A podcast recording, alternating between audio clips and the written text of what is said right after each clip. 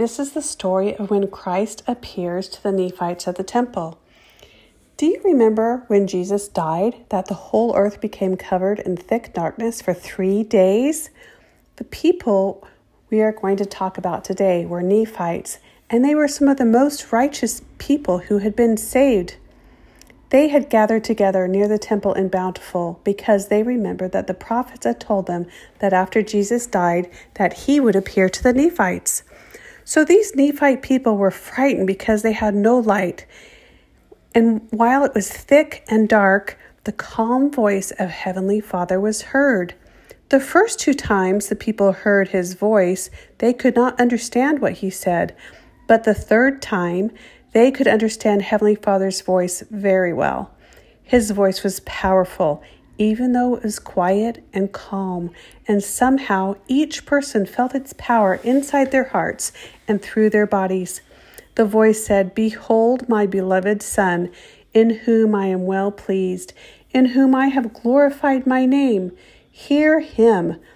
All the people looked up and saw that a man was descending out of the skies and coming towards them at the temple. He was wearing a white robe and came down and stood in the middle of them. He opened his arms and said, Behold, I am Jesus Christ, whom the prophets testified shall come into the world.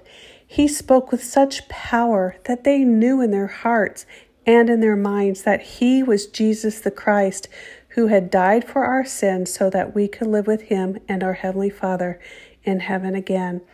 Can you imagine how it would be to see Jesus Christ? The people had been learning about him from their scriptures, and their prophet Nephi had taught them about Christ and how he would die on the cross so that they could repent of their sins. I bet they were so excited to meet him face to face.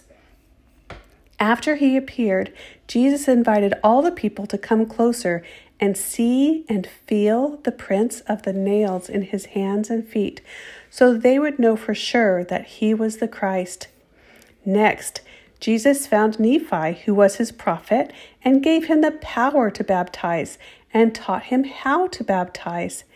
Then he chose and called twelve disciples and taught them about baptism as well. Those 12 disciples are just like our 12 apostles nowadays.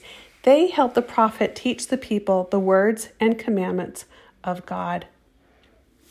Jesus then taught the people that every person should become humble and teachable before baptism, just like a little child.